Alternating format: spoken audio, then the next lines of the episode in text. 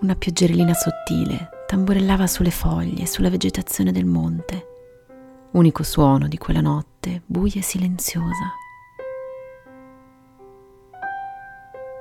L'uomo attendeva, addossato al tronco dell'albero, e lì, da solo, con l'unica compagnia dei suoi pensieri, sentiva forse il peso di quell'enorme responsabilità.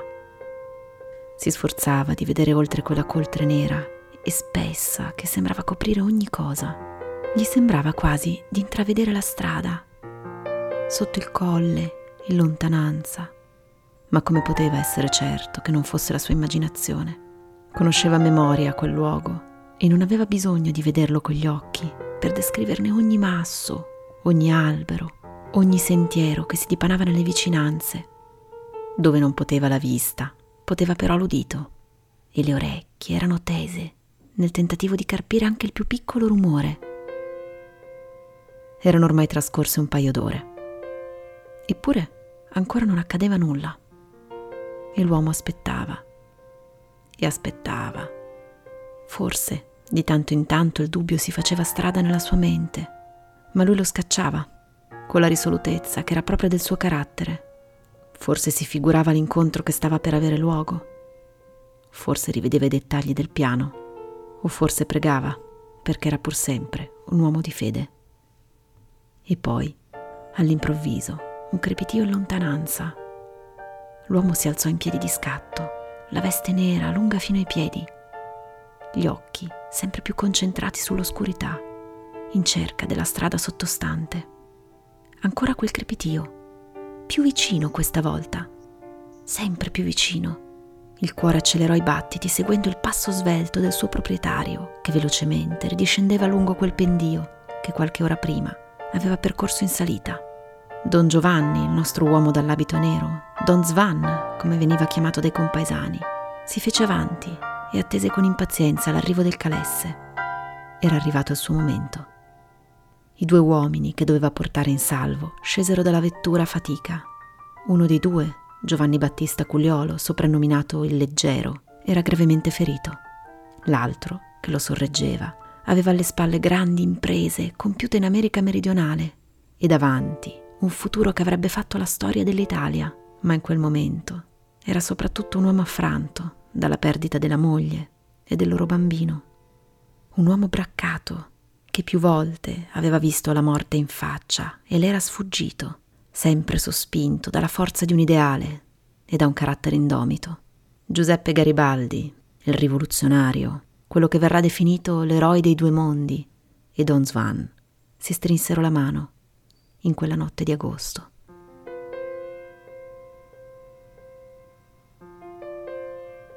La storia è fatta di grandi personaggi, famosi, coraggiosi, buoni o cattivi. E poi ci sono tante persone che non saliranno alla ribalta della cronaca, ma che pure, con le loro azioni, sono capaci di cambiare il destino di uomini e popoli. Don Giovanni Verità di Modigliana è uno di loro e questa è la sua di storia. State ascoltando Vivi Podcast, storie di qui ed altrove.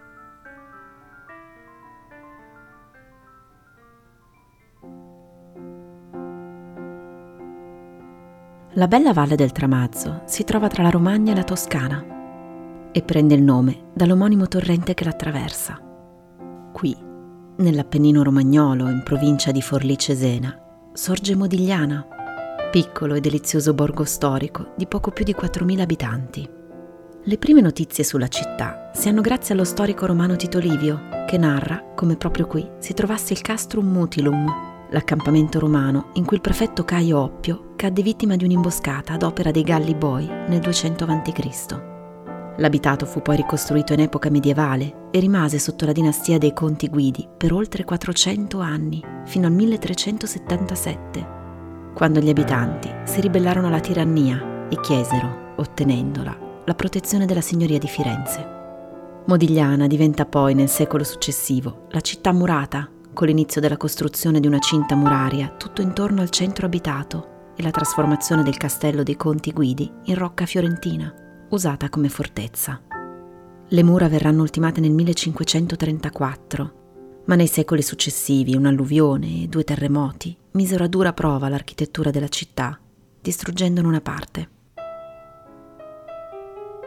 È proprio in questo piccolo comune della Romagna e alle porte di un periodo denso di accadimenti, quale fu il Risorgimento, che nasce il protagonista della vicenda che vi andiamo a raccontare.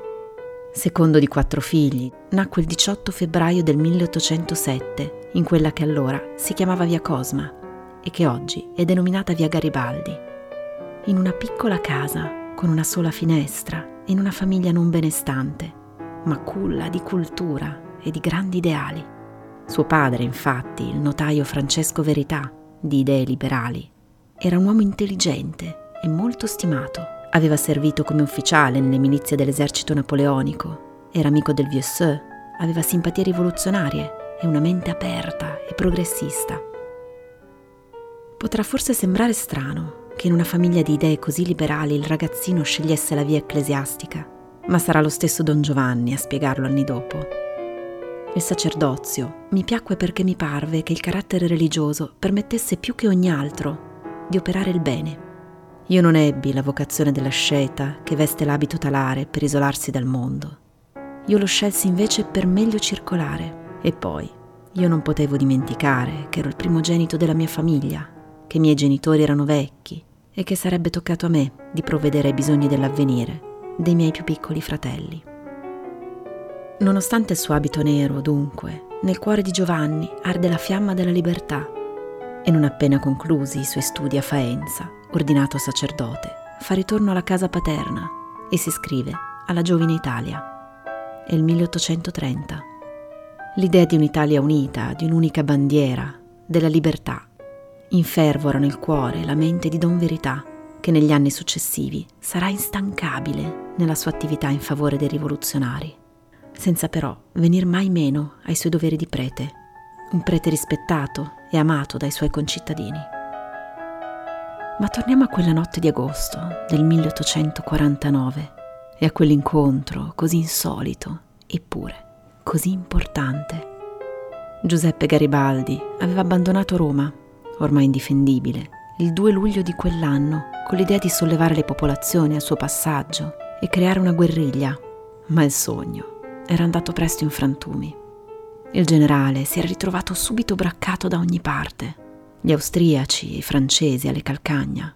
Il suo esercito, costretto a continui e pericolosi cambi di itinerario, aveva subito una defezione dopo l'altra e infine giunto fortunosamente nelle valli di Comacchio, protetto dai romagnoli, tradizionalmente grandi patrioti.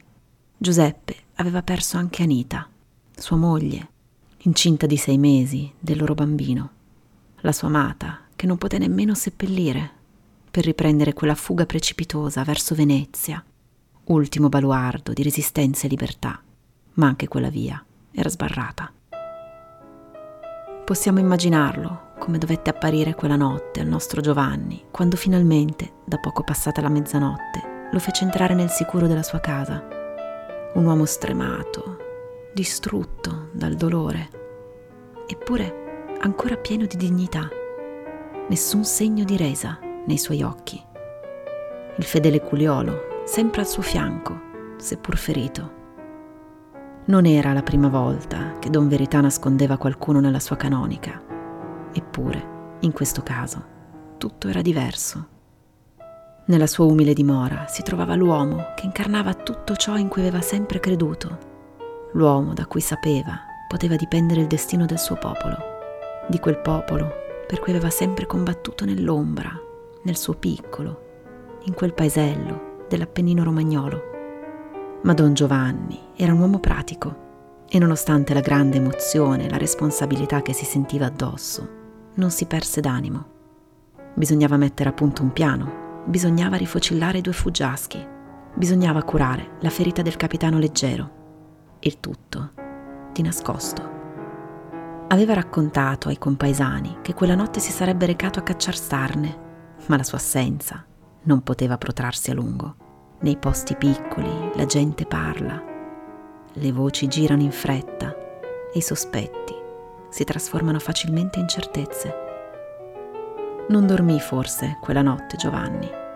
Certo, aveva previsto una via di fuga in caso di emergenza.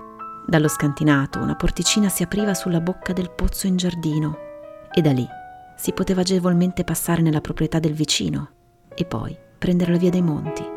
Ma sarebbe stato sufficiente? E se la polizia avesse circondato all'improvviso la sua abitazione? Questi e altri pensieri dovettero fargli compagnia in quelle lunghe ore. E la mattina si avviò come di consueto a dir la messa. Chissà, probabilmente si trattenne anche con i fedeli e i conoscenti incontrati per la strada. Scambiò qualche parola con chi gli chiedeva della battuta di caccia. Nemmeno quel giorno venne meno ai doveri richiesti dal suo ministero. Ed è facile immaginare con quanta angoscia dovette percorrere la strada che lo riportava verso casa, senza poter accelerare il passo, per non destare sospetti, con gli occhi che si guardavano intorno preoccupati, con il petto pesante, al pensiero che durante la sua assenza i suoi protetti potessero essere stati scoperti. Ma il generale e il suo capitano erano ancora lì al suo arrivo. Era il 22 agosto e quella sosta non poteva durare a lungo, ma le notizie non erano buone.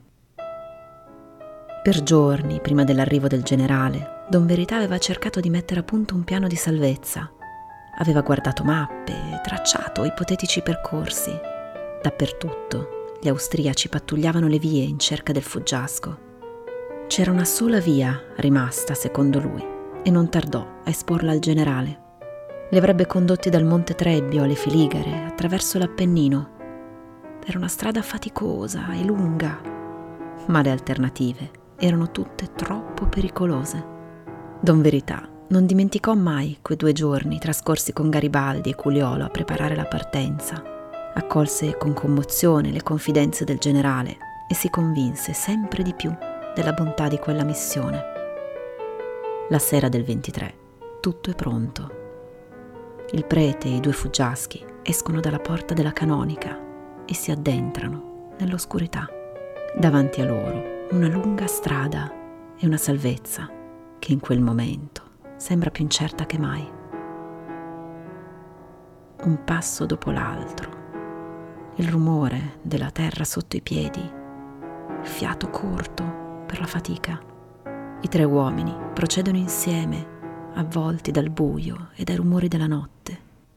Il piano era di raggiungere prima la località di Palazzolo e poi il crinale dell'Appennino tosco-romagnolo, al confine tra il Granducato e lo Stato della Chiesa, sperando di evitare così le pattuglie degli austriaci, che invece riempivano le pianure. Di lì sarebbero poi scesi verso le Filigare, in mezzo al territorio del Chianti, ma è agosto e il caldo si sarebbe presto fatto sentire Culiolo cammina a fatica per via della ferita al piede e il sentiero è lungo, scosceso e difficile. Don Giovanni è preoccupato, in parte per la strada faticosissima, in parte per la salute dei suoi protetti. Per questo, giunti nella valle del Senio, nasconde due fuggiaschi in un mulino e si avvia verso la casa di un conoscente, soprannominato Pio IX, proprio come il Papa, che possedeva dei muli. È ancora piena notte, ma Pio Nono risponde subito a quel bussare inaspettato. Don Verità chiede al buon uomo di prendere subito dei muli e raggiungerlo sulla strada, senza altre spiegazioni. Pio Nono corre nella stalla a prendere l'unica bestia che gli era rimasta e si affretta a raggiungere Don Giovanni al punto convenuto. Lì carica Culiolo e comincia a procedere con quella strana compagnia, senza avere idea di chi fossero quei due uomini sconosciuti e sgridando di tanto in tanto il mulo che tende a fare di testa sua. È durante una di quelle ramanzine al povero animale che Pio IX si lascia sfuggire il nome che gli aveva affibbiato. Garibaldi. Il generale e il suo scudiero si scambiano uno sguardo divertito e dopo qualche momento non resistono e al buon uomo rivelano ridendo la loro identità, creandogli un grande imbarazzo. Nel frattempo, la comitiva è giunta a Palazzolo i fuggiaschi si separano dal mulo e dal suo padrone per procedere nel cammino. Comincia la salita più ardua e faticosa. Sotto il sole ormai cocente, da Palazzolo a Coniale, dove recuperano nuove cavalcature, da Coniale a Bordigliano, prima su una mulattiera, poi procedendo stancamente sul letto del torrente di Aterna. Il terreno si fa sempre più difficile e impervio. Quel viaggio pare non finire mai. Il caldo implacabile, la fatica di tutte quelle ore che rende le gambe sempre più pesanti, fermandosi solo di tanto in tanto a rifocillarsi nelle case di persone fidate, senza mai rivelare la loro vera identità.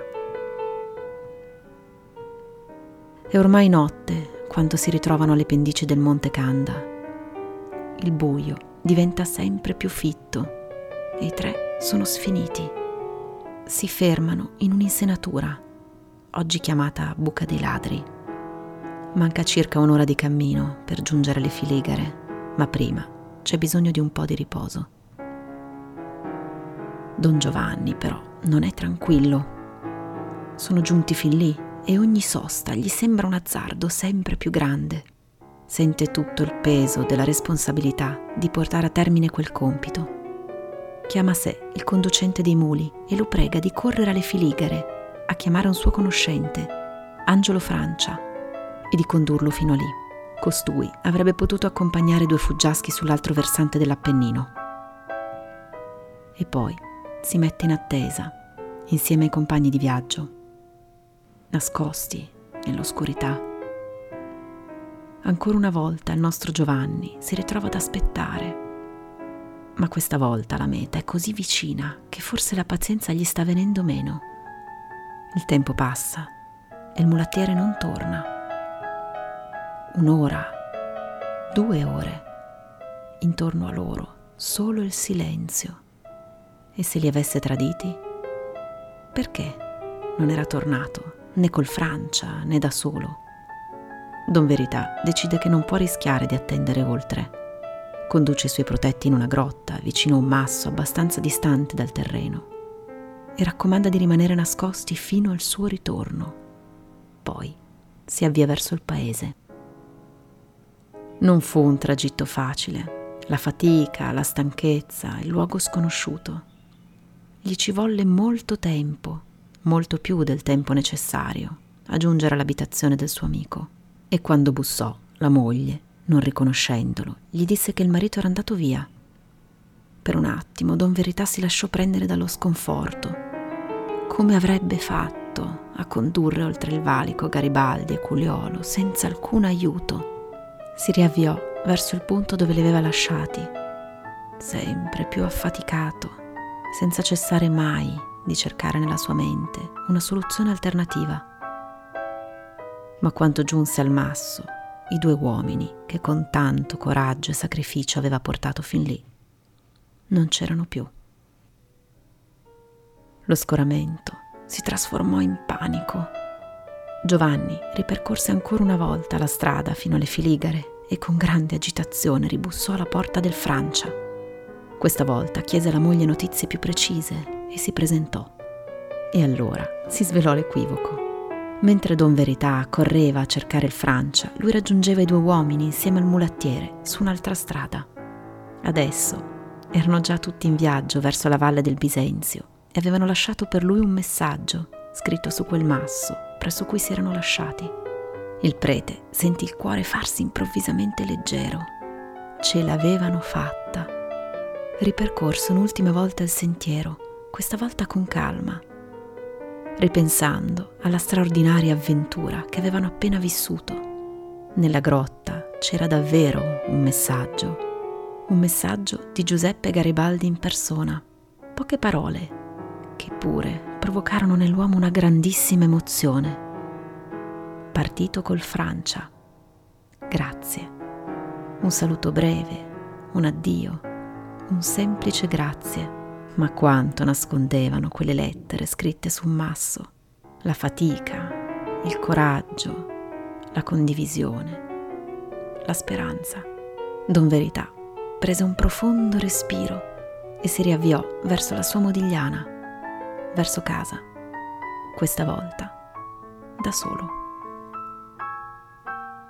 Don Svan morì il 26 novembre del 1885 tanti anni dopo quell'incredibile viaggio e fu sepolto in terra sconsacrata, poiché la Chiesa gli negò i funerali religiosi.